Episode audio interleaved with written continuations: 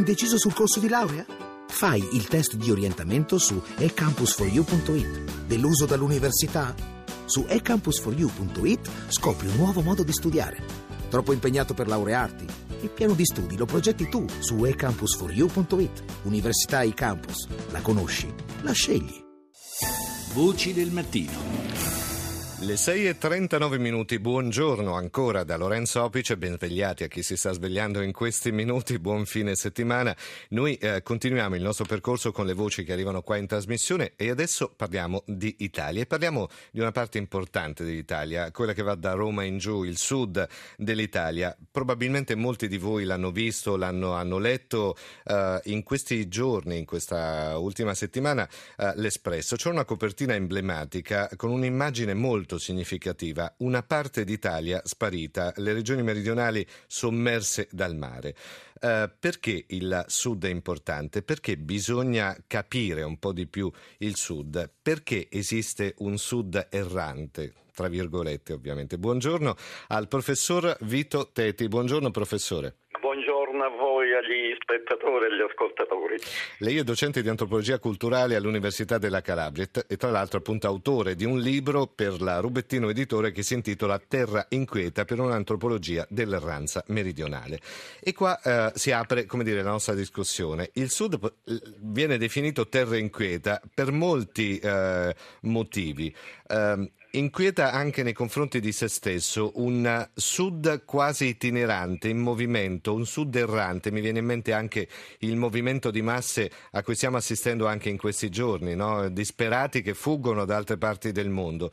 Esiste fond- in fondo anche, esiste, è esistito, continuerà forse a esistere purtroppo, un sud che erra, che si muove, che cerca altre sponde questo che nasce tanti anni fa come intenzione, anche come stesura in parte, in, in qualche modo può essere una sorta di metafora di quello che, che accade oggi nel resto del mondo.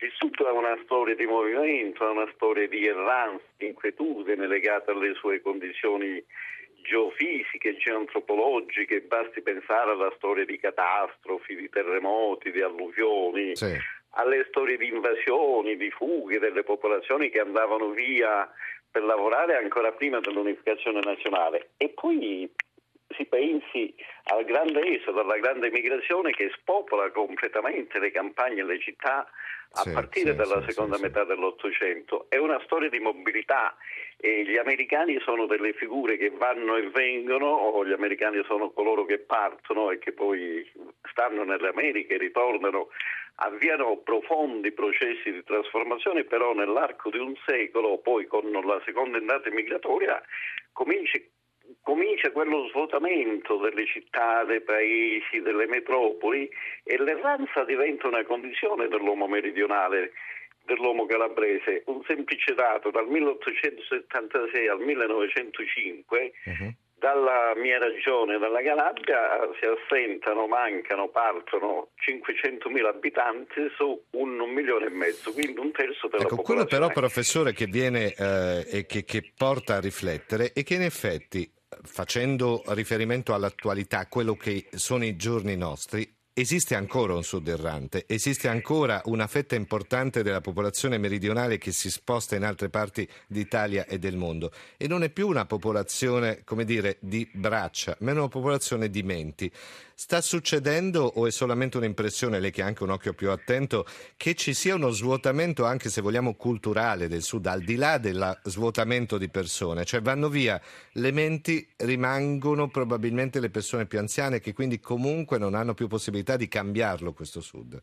Assoluta, assolutamente sì, il sud ha un grosso problema che è quello demografico, non nascono più persone da, in, in, molti paesi da, da, anni non nascono più bambini e quindi si svuota. E, e, c'è questo problema demografico che in qualche modo non può che essere risolto anche con l'accoglienza e con l'arrivo di nuove popolazioni, di nuovi genti. E sta già succedendo perché... questo perché molte persone che appunto fuggono da altre parti del mondo eh, trovano poi un'accoglienza tipicamente meridionale, diciamo, Esa- eh, e trovano anche casa o comunque si integrano nel, nella, nella, nel, nello strato sociale e... del sud. Esattamente, alcune campagne del sud funzionano, tornano a produrre grazie all'arrivo di forze che arrivano dall'Africa, dall'est europeo e così via. Le nostre anziane, i nostri anziani non esisterebbero più, tra virgolette, sì. in assenza delle badanti, delle donne che vengono dall'est. E poi c'è quel grosso problema che, che dice lei, l'emigrazione non è finita, è finita l'emigrazione tradizionale di quelle persone che paradossalmente eh, andavano con la speranza di tornare e, e erano degli elementi, quegli emigrati di grande ecco, Diciamo, professore, per... per... dare un'immagine anche simbolica, forse si capisce meglio, che non sì. partono più con la valigia di cartone ma col tablet ah, sotto, ah, sotto, il braccio, assolut- comunque... Assolutamente sì, partono intellettuali, partono professionisti, ingegneri, tecnici eh, che si sono formati spesso al sud, per esempio nella mia Università della Calabria, sì, sì, e quindi si formano lì,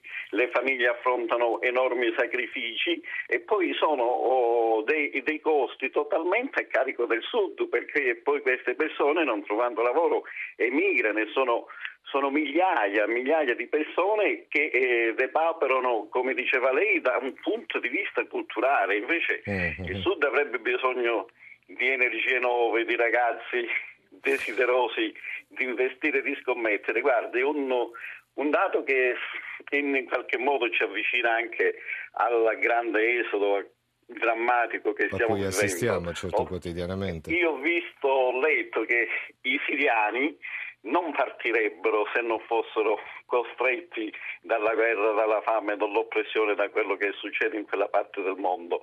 Mm. I giovani calabresi, i giovani meridionali non vorrebbero più partire dalle loro terre, hanno stabilito un nuovo rapporto, un nuovo legame, vorrebbero investire lì e quindi questa è la novità rispetto al passato sì. che giovani, risorse che vorrebbero evitare di partire e trasformare i luoghi, luoghi d'origine non possono farlo perché poi non, non vengono sostenuti dalla politica, dall'economia, dalla mm. miopia di una classe dirigenti che non capisce che quelle risorse possono essere la speranza del futuro. E allora, grazie a questo punto al professor Vito Tetti per essere stato con noi, per averci aiutato un po' a capire un sud inquieto, una terra inquieta come viene eh, chiamata in questo libro, per un'antropologia dell'erranza meridionale.